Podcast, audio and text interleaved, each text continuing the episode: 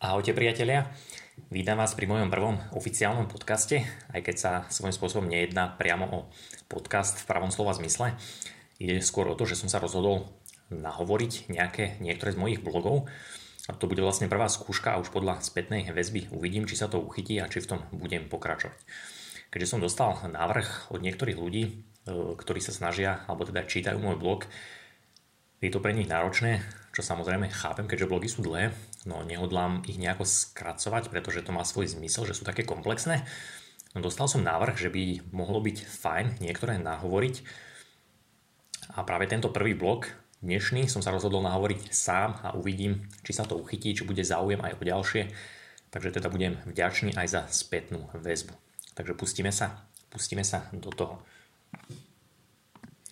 Tento prvý blog alebo prvý podcast bude o novom článku, ktorý je na blogu. Volá sa Mitochondrie 9, ketóny a cholesterol. Takže, slovo cholesterol pozná takmer každý z nás, a väčšina aj slovíčkou ketón. No iba málo kto sa zaujíma o to, kde a ako sa tieto látky v tele tvoria a aký veľký je medzi nimi súvis. V dnešnom článku sa to dozviete. Ketón aj cholesterol sú výsledným produktom nadmerného prívalu elektrónov a v oboch prípadoch o ich tvorbe rozhodujú bunky, a funkčnosť našich mitochondrií. Tieto slova sú veľmi dôležité preto stoja hneď v úvode. Krátky sumár článku, čo sa v ňom dozviete. Čo je to cholesterol a čo je to ketón?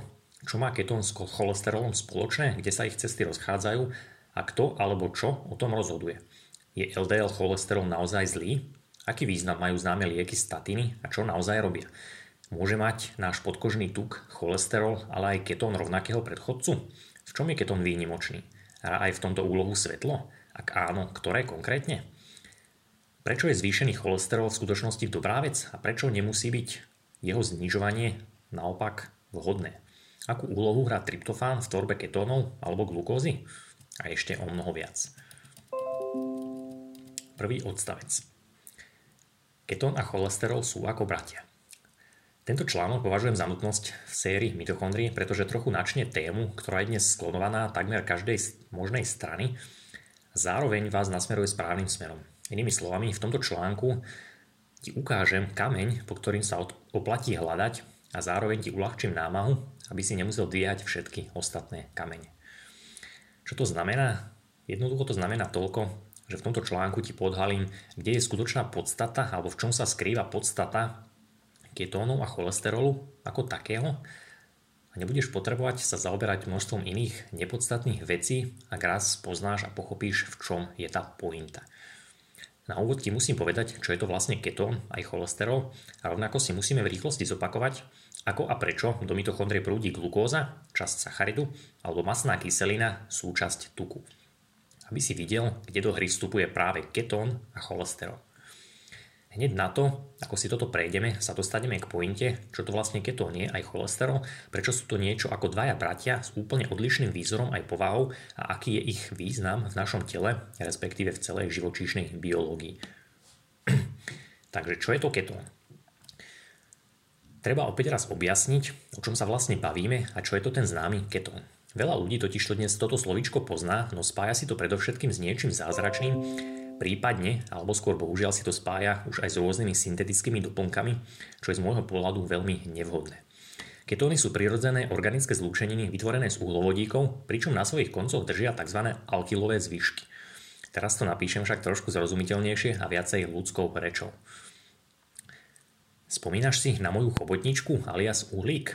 Verím, že áno. Bol to známy obrázok, ktorý som kreslil či už v mojej prvej knižke, ale aj na mnohých blogoch, hneď ako som začal blogovať.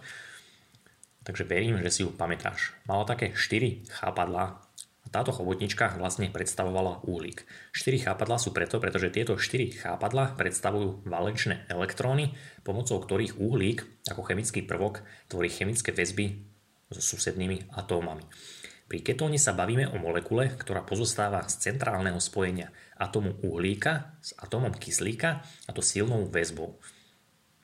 Odborne sa táto väzba nazýva karbonylová skupina a na zvyšných dvoch koncoch tento uhlík teda so svojimi dvoma chápadlami drží elektróny ďalšieho uhlíka, ktorý drží vodík. Všetko sú to prvky, ktoré naše mitochondrie využívajú. Nie je to v skutku zaujímavá náhoda? Na obrázku vidíte, Ako vyzerá ketón aj cholesterol? Je tam toho viac, v druhej polovici článku sa k tomu ešte vrátim. Na teraz si treba všimnúť, aká jednoduchá a pekne tvarovaná molekula je ketón. Naozaj je v nej vyznačený centrálny uhlík s kyslíkom, pričom na jeho krajoch je vidieť, ako drží ďalší uhlík spolu s vodíkom. Teda skutočne sú tam chemické prvky, ktoré naše mitochondrie využívajú. Ako je vidieť, keď to nie je teda nič nezvyčajné a je to obyčajná molekula zložená z karbonylovej skupiny a alkylových zvyškov. Ľudia si dnes toto slovíčko pamätajú vďaka trendu rôznych ketogénnych diét, pretože medzi ketóny patria aj konkrétne tri ketolátky, z angličtiny tzv. ketone bodies, ktoré sú acetón, acetoacetát, teda kyselina acetóoctová a beta-hydroxybutyrát, teda kyselina beta-hydroxymaslová. Tieto ketóny si naše telo tvorí samo a majú v našej biológii mnoho úloh, ktoré o chvíľku v tomto článku spoznáš. Teraz sa povenujeme chvíľku cholesterolu. Čo je to cholesterol? Cholesterol je forma lipidu, ktorý patrí medzi steroidy a jeho názov pochádza z gréčtiny, teda chole, čo znamená žlč, a steros znamená pevný, pretože cholesterol prvýkrát izolovali zo žlčových kameňov. Cholesterol je životne dôležitá látka, ktorá je súčasťou bunkových membrán, nervových obalov, steroidných hormónov, žlčových kyselín a množstva iných vecí. Ako je vidieť na obrázku, cholesterol taktiež pozostáva z podobných atómov a skupín ako ketón, len s tým rozdielom, že je väčší. Ketón je veľmi maličká molekula, zatiaľ čo cholesterol je veľmi komplexná veľká molekula. Ketón je teda zložený len z pár prvkov, no cholesterol je zložený z veľkého množstva, avšak tých istých prvkov. Toto je dôvod, prečo sa cholesterol podiela na rôznych stavebných funkciách a vznikajú z neho nielen naše membrány, ale aj steroidné hormóny. Na ďalšom obrázku je vidieť, ako sa napríklad z cholesterolu môže vytvoriť známy vitamín D3 alebo aj testosterón či estrogén. Pointou však je, že medzi ketónom a cholesterolom je veľmi silné puto. Sú ako dvaja bratia, ktorí majú rovnakých rodičov, no s tým rozdielom, že každý z nich sa po narodení vydal úplne inou cestou a tým pádom sa aj ich poslania v živote rozdelili. Prečo sa musí do mitochondrie dostať glukóza a masná kyselina? Teraz príde krátky pár riadkový súhrn z predošlých článkov o dýchacom reťazci, krepsovom cykle ATP či elektronovom transportnom cykle, aby si lepšie pochopil úlohám ketónu, ale aj cholesterolu. Verím, že tento súhrn oceníš a to obzvlášť, ak si všetky články nečítal. Pretože pointu sa dozvieš aj z tohto kúsku, ktorý ti teraz poviem. Z dávnych článkov vieš, že hlavný vstup do mitochondrie je vodík. Prečo vodík? Pretože vodík je najľahší a najpohyblivejší chemický prvok na našej planete, ktorý obsahuje iba jeden protón a jeden elektrón, ktoré sa od seba môžu ľahko oddeliť. Sú to teda dve veci, protón a elektrón, ktoré naše mitochondrie potrebujú. Protóny roztáčajú náš motor, odborne sa volá ATP syntáza, vďaka čomu vzniká ATP, ktoré je považované za zdroj našej energie, no môže vznikať aj teplo. Elektróny naopak prúdia po vnútornej membráne mitochondrie, pričom tvoria napríklad voľné radikály, ktoré slúžia ako signalizačné molekuly a na konci dýchacieho reťazca, teda elektronového transportného cyklu, sa ustália na atóme kyslíka, pričom z nich vznikne voda. Ako vedľajší produkt tohto reťazca vznikne aj oxid uhličitý. Toto je to, vďaka čomu žijeme a tiež je to dôvod, prečo bez jedla prežijeme týždne až mesiace, bez vody iba pár dní, no bez kyslíka prežijeme iba pár minút. Jedlo totižto veľa nepotrebujeme, pretože máme zásobu vodíka vo forme podkožného tuku neustále na sebe a voda sa v nás taktiež tvorí v procese oxidačnej fosforilácie, teda súčasť elektronového transportného cyklu. Avšak kyslík, kyslík je ten, ktorý preberá na konci elektróny, aby mohla vzniknúť voda a tým teda uzatvára celý elektronový transportný cyklus. Preto bez kyslíku prežijeme iba niekoľko minút. Vodík do mitochondrie môžeme dostať prioritne z glukózy alebo z masnej kyseliny. Glukóza sa počas oxidácie zmení na pyruvát a masná kyselina na acyl-CoA. Obe tieto molekuly na seba naviažú kyslík a vstúpia s ním do mitochondrie, kde sa zmenia na molekulu, ktorá sa nazýva acetyl-koenzym A, skratka acetyl-CoA. Acetyl-CoA už následne môže vstúpiť do Krebsovho cyklu, v ktorom sa vytvoria proteíny NADH a FADH. Budem ich volať iba takto skrátene. Tieto proteíny už neskôr vstupujú do elektronového transportného cyklu, kde sa už udeje všetko, čo som povedal vyššie. Celkom pekne zhrnutie v pár riadkoch celodýchacieho reťazca. Čo povieš? Na ďalšom obrázku to pekne vidíš aj na ilustrácii. Ilustrácie a obrázky odporúčam pozrieť každému, kto počúva tento podcast. Ďalší odstavec. Acetyl-CoA alias policajt na kryžovatke. Ako vidíš na obrázku vyššie, glukóza a masná kyselina vstupujú naozaj do mitochondrie, pričom vytvoria tento acetyl-CoA. Vieš však o tom, že acetyl-CoA je niečo ako roz, rozcestník medzi ketónom a cholesterolom? Acetyl-CoA rozhoduje o množstve vecí, respektíve bunka s mitochondriou podľa koncentrácie acetyl-CoA rozhodujú o rozličných veciach. Acetyl-CoA môže vytvoriť napríklad ketón, cholesterol, ale aj mastnú kyselinu a môže tak teda prispieť ďalším kúskom tuku pod kožu. Uvediem ti nejaké príklady. Ak má telo povedzme menej glukózy, čo môže byť napríklad nalačno alebo po nejakej ťažkej fyzickej aktivite, no človek je zdravý, jeho bunky dajú signál nedostatku acetylko A a telo začne rozkladať podkožný tuk, z ktorého si ho vytvorí presne tak, ako si to videl vyššie v procese beta-oxidácie. Naopak, ak si zdravý, budeš v bunke tvoriť priveľa acetylkóva, čo môže byť povedzme pri konzumácii veľa glukózy alebo nasýteného tuku, ktoré sa rýchlo rozložia Obzvlášť, ak ešte vtedy nemáš nejaký pohyb a nestíhaš teda túto vytvorenú energiu, v úvodzovkách energiu, využívať, telo má preto jasný signál, že sa bude tvoriť v bunke veľa ATP a začne tieto molekuly vytvoreného acetylu-CoA spájať dokopy. Presne v tomto, čo si práve počul, sa skrýva celé čaro. Z tohto bodu totižto sa môže udiať množstvo vecí a práve acetyl-CoA je ten policajt, ktorý rozhodne o tom, čo sa udeje.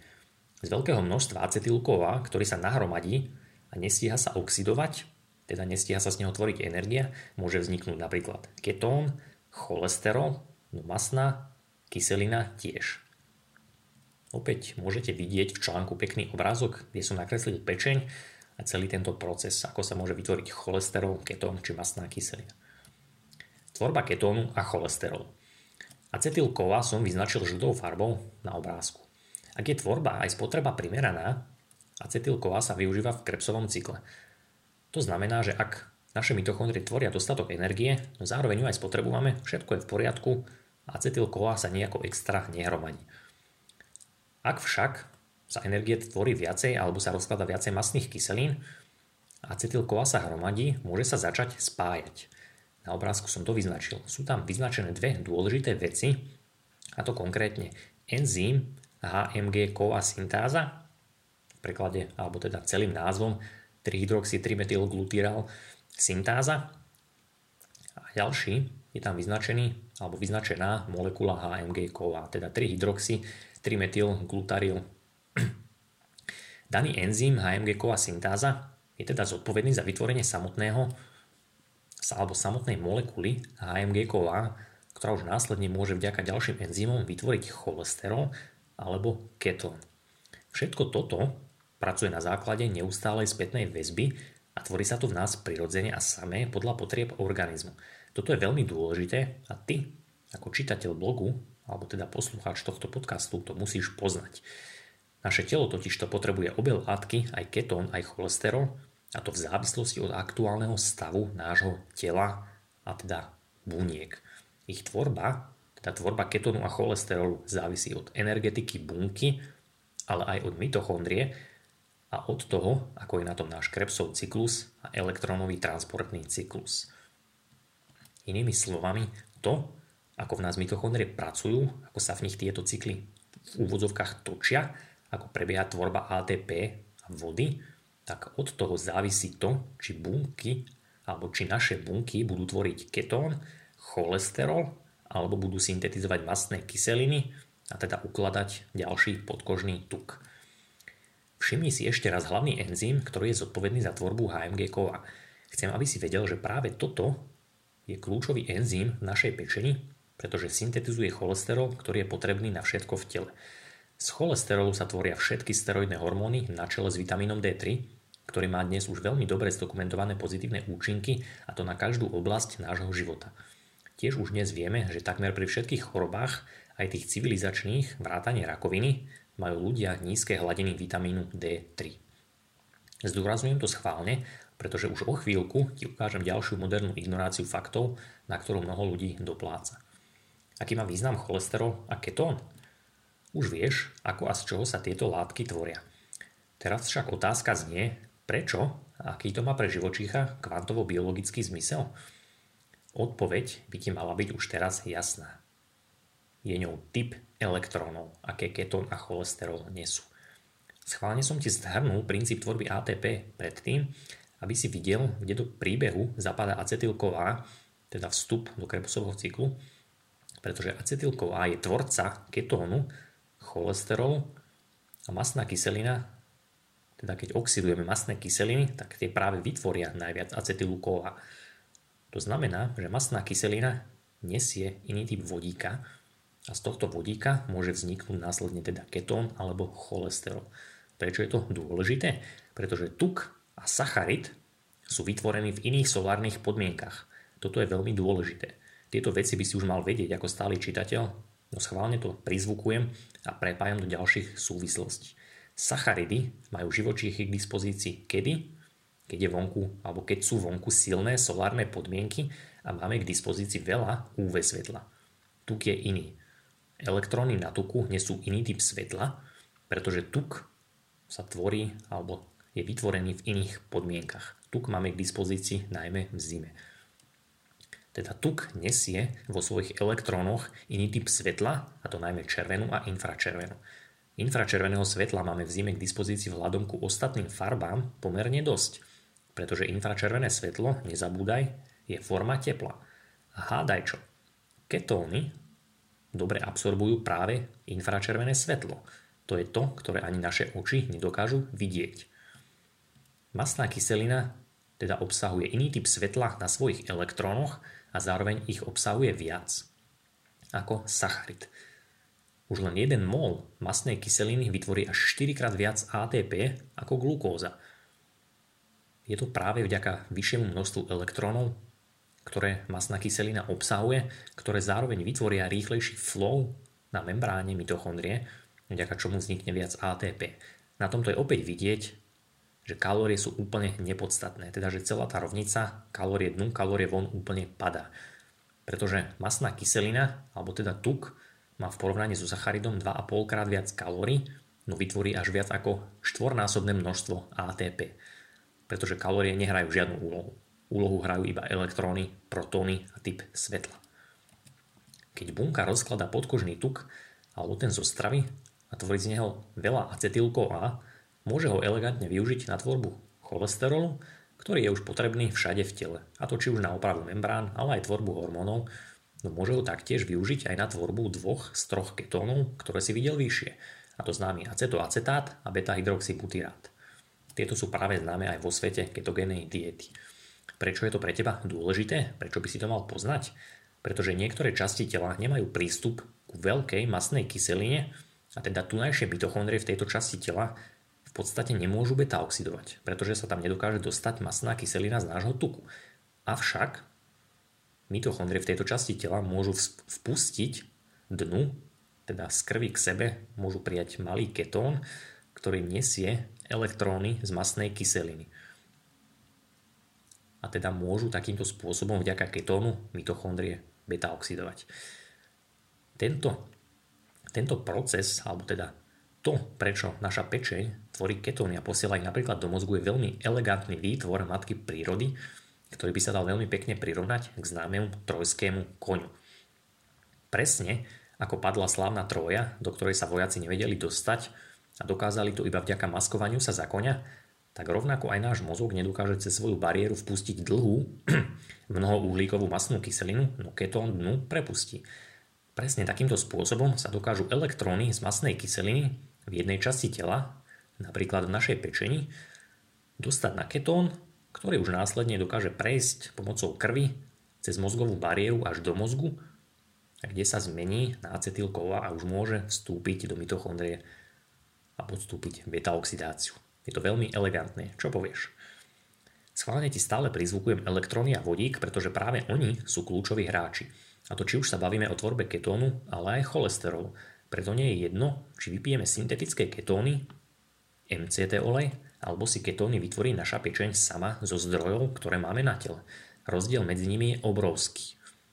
Pretože niektoré syntetické ketóny, ale aj MCT olej je vytvorený v laboratóriu a ako už v ďalších článkoch spoznáš, tak práve v tomto sa skrýva háčik, pretože pri výrobe sa využíva iný alebo odlišný typ vodíka, aký si vyberá naše telo samé. Alebo ti nepríde zvláštne, že aj z glukózy môžeme vytvoriť veľa acetylu CoA, ktorý môže taktiež vytvoriť cholesterol, no už nie ketón.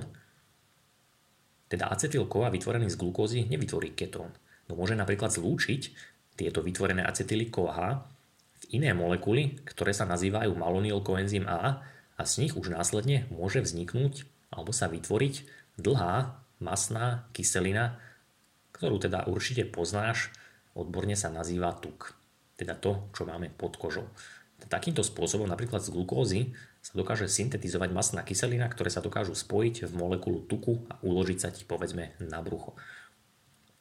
Malá poznámka pod čiarou, toto slovíčko malonilková si dobre zapamätajte a aj to, že sa tvorí podobnou dráhou ako ketón, pretože ho budem spomínať v budúcich článkoch o chlade a potom pochopíte, prečo nejaké meranie si ketónov v krvi, ako sa to často robí, nemusí človeka absolútne zaujímať. Inými slovami je to takmer bezvýznamné, ak pochopí, ako jeho telo naozaj pracuje. Teraz však späť k veci. Proces tvorby podkožného tuku z glukózy sa nazýva denovo lipogenéza. No aj pri ňom je potrebné, aby naše mitochondrie beta-oxidovali. Nepríde ti to zvláštne? Prečo naše telo využíva rovnaké dráhy na tvorbu ketónu, cholesterolu, ale aj podkožného tuku? A prečo je pri ich tvorbe dôležitý stav Krebsovho cyklu, a teda stav našich mitochondrií. Teraz napíšem jednu vetu, ktorú si nikde inde, alebo ktorú sa nikde inde pravdepodobne nedozvieš a už vôbec nie u výživových poradcov, tak si túto vetu dobre zapamätaj. Naše bunky pri tvorbe cholesterolu, ketónu, ale aj podkožného tuku vyžadujú funkčné mitochondrie a teda aj Krebsov cyklus a to preto, pretože musia veľmi elegantne filtrovať vodík ktorí majú k dispozícii, aby sa uistili, že do mitochondrie vpustia iba ten správny vodík. Rovnako, že do podkožného tuku uložia iba taký vodík, aký potrebujú a naopak do glykogénu, napríklad do našej pečene alebo do svalu, zasa uložia iný vodík. Toto je kľúčom. Typ vodíka, ktoré naše mitochondrie veľmi poctivo a jeden za druhým filtrujú. Už v ďalších článkoch sa k tomu dozvieš viac. Presne kvôli vodíku je napríklad tuk z brucha prasiatka jedna z najlepších potravín na svete a dokonca z nej lepšie schudneš ako z nízkokalorického šalátu. Zlatí členovia, s ktorými sme už prešli niektoré webináre, týmto slovom chápu na 100%. Vy, všetci ostatní, tí, ktorí čítate iba blog, týmto slovám pochopíte v priebehu času tiež. Síran, krv, ketón a cholesterol – Teraz ti ukážem ešte raz obrázok tvorby ketónov aj cholesterolu a napíšem ti niečo ďalšie, čo ti myslím vyrazí dých a zrejme si to predtým neuvedomil. Na nasledovnom obrázku môžete opäť vidieť, ako vyzerá acetylkoenzym A, cholesterol a ketóny, takže odporúčam pozrieť. Potom si na obrázku všimni, že na acetyle A, koenzyme A, som vyznačil ešte aj ďalšiu vec, a to červenou farbou a je ňou konkrétne síra. Práve táto časť sa pri recyklácii acetylu A neustále pridáva a odoberá. Inými slovami, acetyl koenzym A potrebuje síru na svoj pohyb v bunke, ktorá je plná vody. Prečo ju však potrebuje? Keď sa rozpamätáš na dávnejší článok o mikrobiome a sírane, tak by ti to malo dôjsť. Síra je totižto potrebná na to, aby všetky látky, ktoré sú v našej krvi, získali na svojom povrchu negatívny elektrický náboj, teda mínus, a mohli sa tak v krvi voľne pohybovať a zároveň sa odtláčať od steny ciev. Pretože naše steny ciev majú na svojom okraji taktiež negatívny elektrický náboj a takýmto spôsobom, keď je síra pripojená na nejakú vec v krvi, tak sa jednoducho tá látka v krvi dokáže voľne pohybovať. O dostatok síry sa však stará náš funkčný mikrobióm a pokožka spolu so solárnym žiarením. Naše telo teda potrebuje neustále síru a práve o túto síru sa stará náš funkčný mikrobióm, ktorý musí byť funkčný a diverzifikovaný a taktiež naša pokožka, ktorá musí správne absorbovať slnečné svetlo. A to všetkých frekvencií od infračervenej až po UV. Preto je opäť tvorba solárneho mozolu veľmi dôležitá a kritická. Vieš však, čo je na ketóne aj cholesterole zvláštne? Obe tieto látky sa tvoria z acetylu CoA, ktorý drží síru. Ketón je veľmi malý a polárny, vďaka čomu sa dokáže voľne vo vode pohybovať. Presne preto sa krvou ľahko prepraví aj do mozgu. Všetky tieto látky však s dĺžkou strácajú hydrofilnosť a vo vode sa už nevedia pohybovať voľne. Čo to teda znamená? Že napríklad dlhý cholesterol, ktorý je o mnoho dlhší a väčší oproti ketónu, No rovnako aj masné kyseliny, ktoré sú taktiež dlhé, sa už vo vode nemôžu len tak voľne pohybovať. Potrebujú k tomu niečo, čo im to umožní. A to niečo je práve síran, teda síra a LDL, alebo teda LDL cholesterol. To určite každý niekedy počul. Presne kvôli tomuto sa nám v lete vďaka solárnemu žiareniu nepotrebuje v pečení tvoriť priveľa LDL cholesterolu, pretože sa o všetko stará síran a cholesterol sa v krvi vďaka nemu plaví voľne. Stačí nám k tomu len pokožka, ktorá musí byť vystavená slnečnému svetlu. Čo sa však stane v chlade, alebo keď naše telo prichádza o energiu, alebo je priveľmi zaťažené, alebo sme vo veľkom strese? Tu prichádza na radu LDL cholesterol. LDL cholesterol je dodnes považovaný za zlý, no je to omyl. LDL je len prepravný obal, ktorý prepravuje cholesterol ale aj masné kyseliny a rôzne vitamíny tam, kam ich treba. Napríklad do našich mitochondrií, kde môžu podstúpiť beta-oxidáciu alebo opravovať bunky a rôzne iné veci. LDL cholesterol nie je zlý, ale potrebný. Naše bunky reagujú na všetok stres zvýšením produkcie cholesterolu. Prečo? Pretože na niečo, na niečo ho potrebujú. Ak napríklad človek s infarktom alebo s ťažkým zranením skončí v nemocnici a spravia mu tam rozbor krvi, ale aj komplexný rozbor cholesterolu, takmer vždy nájdú aj vysoký LDL cholesterol. No nie len to. Zvýšený bude LDL, no rovnako aj jeho 3 acylglyceroly, teda mastné kyseliny. A dôvod prečo by ti mal byť jasný. LDL je totižto prepravný obal, ktorý prepravuje cholesterol spolu s mastnými kyselinami tam, kam ich treba. Napríklad do srdca pred infarktom, ktoré prichádza o energiu a zväčšuje sa, a mitochondrie v ňom už melú z posledného. Vyšší LDL cholesterol naviac stabilizuje funkciu vnútornej membrány mitochondrie počas stresu, kedy mitochondria rapidne ždíma zo seba všetko, čo môže, aby ešte z posledného tvorila ATP, vodu infračervené svetlo, ktoré taktiež ketóny rady absorbujú, ako si počul vyššie. Že by preto mali ľudia pri infarktoch v krvi namerané vyššie hladiny ketónov? Skutočne je to tak. Referencii, ktorú prikladám v článku, si to môžeš overiť. Zvýšený LDL cholesterol pomáha mitochondriám udržať si elektrický náboj a jeho znižovaním si človek v skutočnosti viac ublíži. Avšak na správne použitie cholesterolu v tele a v bunkách potrebujeme aj nejaké medzičlánky, aby vďaka ním cholesterol stabilizoval membrány a tvoril všetky naše steroidné hormóny. Čo to znamená? že ak bunke chýbajú látky, ktoré potrebuje na využitie cholesterolu, môže nastať problém. Otázka však znie, čo sú tieto látky?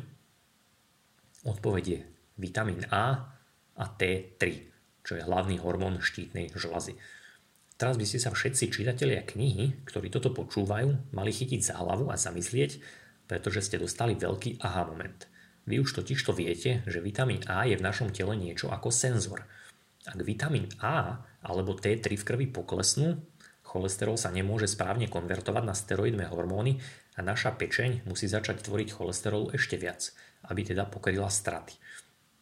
Až takto sa cholesterol môže stať skutočne zlou látkou, ktorá sa odborne nazýva SDLDL, teda Small Dense LDL alebo malé denzné LDL, ktoré sa už ľahko oxidujú. Nemá to však nič spoločné s tým, koľko cholesterolu zjeme, alebo koľko cholesterolu naša pečen tvorí. Ide iba o správanie sa cholesterolu v našom tele a o loka- lokálny redox v bunkách a štruktúru vody, v ktorej sa cholesterol prepravuje. Ak je všetko tak, ako má, cholesterol sa nikdy nebude oxidovať a spôsobovať problémy. Cholesterol sa v našom tele potrebuje premeniť napríklad aj na vitamín D3 alebo na pregnenolon, ale aj na DHEA, čo je hlavný rastový hormón a ten sa následne vďaka síranu z čriev premení na sulfátovaný DHEA. Čítal si o tom napríklad v článku o serotoníne a melatoníne. Statíny alebo statíny a cholesterol. Poznáš niekoho, kto berie lieky na zvýšený cholesterol? Nazývajú sa statíny. Predpokladám, že väčšina takéhoto človeka pozná. Pardon. Je to bohužiaľ už pár rokov jeden z najväčších biznisov farmaceutického priemyslu. Čo je však dôležité pre teba vedieť je to, že statíny blokujú enzym HMG-ková reduktáza, ktorý je zodpovedný za zredukovanie, teda pridanie elektrónov na molekulu HMG-ková a teda statíny blokujú tvorbu cholesterolu.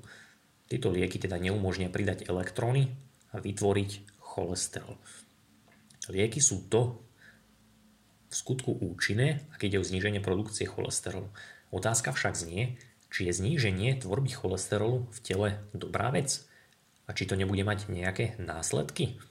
Odpoveď na tieto otázky už poznáš a súvisí to s tým, čo si počul pred chvíľou. Áno, následkov to bude mať viac ako dosť a medzi tie najhlavnejšie patrí napríklad zníženie produkcie vitamínu D3, ale aj ostatných steroidných hormónov a teda aj zhoršenie kvality života, zhoršenie kostnej a svalovej hmoty, zhoršenie fluidity membrán v celom tele a neschopnosť opraviť poškodené mitochondrie. Ja však nie som lekár ani nedávam žiadne medicínske odporúčania, od toho sú tu skutoční lekári alebo odborníci, avšak kedykoľvek môžem aspoň poukázať na očividnú ignoráciu faktov a zároveň otvoriť ľuďom nový uhol pohľadu. Dnes už nie je žiadnym tajomstvom, že hladina cholesterolu nemá žiadny vplyv na zhoršenie zdravia. Naopak, nízky cholesterol je korelačne, korelačne prepojený s vyšším rizikom rakoviny, aterosklerózy či iných zdravotných problémov. V článku sú aj mnohé referencie na overenie. Dnes už aj mnohí lekári poznajú tieto fakty, no aj napriek tomu sa stále vo väčšine predpisujú mnohé lieky, a to okamžite, ak je hladina cholesterolu v krvi zvýšená, a to aj bez toho, aby sa celý stav daného človeka objektívne zhodnotil. Na záver však chcem zdôrazniť jedno. Každý máme zodpovednosť za seba vo svojich rukách. Je to iba na našich rozhodnutiach. Následovný obrázok, ktorý je v článku vidieť, vec objasňuje. A to teda, že cieľom mediálneho, ale aj farmaceutického priemyslu nie je ani nikdy nebola tvorba liekov alebo riešenia. Jeho cieľom je iba tvorba zákazníkov. Alebo ti nepríde zvláštne, zvláštne, že ako náhle človek začne brať takéto lieky, jeho stav zvyčajne ide dolu vodou a zvyčajne na liekoch závislý do konca života, pričom mu pribúdajú ešte aj ďalšie lieky, ako napríklad lieky na riedenie krvi. Vieš, aký je najlepší liek na riedenie krvi, ale aj na cholesterol? A je dokonca zadarmo. Nazýva sa slnečné svetlo. Nezabúdaj, že voda dobre absorbuje infračervené svetlo a následne sa z, tej, z nej stane exkluzívna zóna, ktorá je negatívne nabitá. Toto je tvoj prírodný liek, ktorý je zadarmo. Nie len, že ľudia, ktorí začnú brať statíny, nedokážu syntetizovať, teda tvoriť cholesterol, následne teda opravovať svoje bunky, ale nemôžu už ani pre svoj mozog zabezpečiť ketóny a sú teda závislí na neustálej donáške glukózy pretože cez krvnú mozgovú bariéru prejde iba glukóza alebo ketón. Glukóza však stimuluje inzulín najviac a to schválne, pretože inzulín je solárny hormón, ktorý reaguje taktiež na slnečné svetlo. Konzumácia glukózy pod umelým svetlom versus konzumácia glukózy pod slnečným svetlom má radikálne inú inzulínovú odpoveď. Nie je to teda o množstve glukózy ani o glykemickej náloži danej potraviny, ako si veľa ľudí dodnes myslí. Je tu iba o prostredí a kvantovom výťažku daného prostredia, v akom tú glukózu zjeme, ktoré následne ovplyvní aj našu glykemickú a inzulínovú odpoveď. Presne kvôli tomuto máme pod našim solárnym mozolom, teda našou pokožkou, umiestnený aj hlavný hormón, ktorý sa nazýva leptín. Leptín dáva dobrý pozor na množstvo nielen uloženého vodíka pod kožou, teda náš podkožný tuk, ale leptín dáva pozor aj na typ a množstvo svetla, aké naša koža zachytí. Záver. Dúfam, že som ti týmto článkom aspoň zo pár vecí objasnil a to hlavne to, že ketón aj cholesterol sú potrebné látky pre našu biológiu a oboje sú veľmi citlivo riadené procesmi, ktoré sa dejú v tele samé. Dnes sa celkom rozšíril, rozšíril trend o prospešnosti ketónov, no na cholesterol sa ako si stále zabúda. Dôležité však je to, čo uniká takmer všetkým výživovým odborníkom, ktorí sa ketónom venujú. No ty to už teraz poznáš. Cholesterol aj ketón pochádzajú z rovnakého zdroja a preberajú na seba iný typ vodíka s rozdielnymi elektrónmi, ako má napríklad glukóza. Aj preto si ketóny naše telo tvorí iba v istých podmienkach a v určitom množstve. Nie nadarmo, nie nadarmo som v posledných článkoch spomínal aj dôležitosť aminokyseliny tryptofán, ktorý dokáže mnoho vecí. Napríklad dokáže obnoviť proteín NAD, ktorý je dôležitý pre naše mitochondrie a bunky, no dokáže vytvoriť aj glukózu či ketón. Áno, dobre počuješ. Jedna a tá istá aminokyselina, tryptofán, môže byť zároveň glukoneogénna ale aj ketogénna. A hádaj, čo o tom rozhoduje. Množstvo a typ UV svetla, aké tryptofán zachytí. Členovia si v uzamknutej sekcii nižšie na konci článku nájdú ešte malé pokračovanie. Verím teda, že sa ti článok lomeno podcast páčil. Ak áno, kľudne ho zdieľaj ďalej alebo ho prepošli niekomu, koho by mohol zaujímať. A teším sa na teba už v ďalšom článku. Taktiež budem veľmi rád za spätnú väzbu, či sa vám páči takáto forma článku, respektíve či radšej čítate alebo uvítate, ak by aj ďalšie články boli aj takouto formou, teda že by ste si ich mohli vypočuť. A budem veľmi rád za prípadnú spätnú väzbu. Iba vďaka správnej spätnej väzbe sa totižto môžem nielen zlepšovať, ale aj lepšie prispôsobiť ľuďom, ktorých teda obsah môjho webu zaujíma. Ahojte.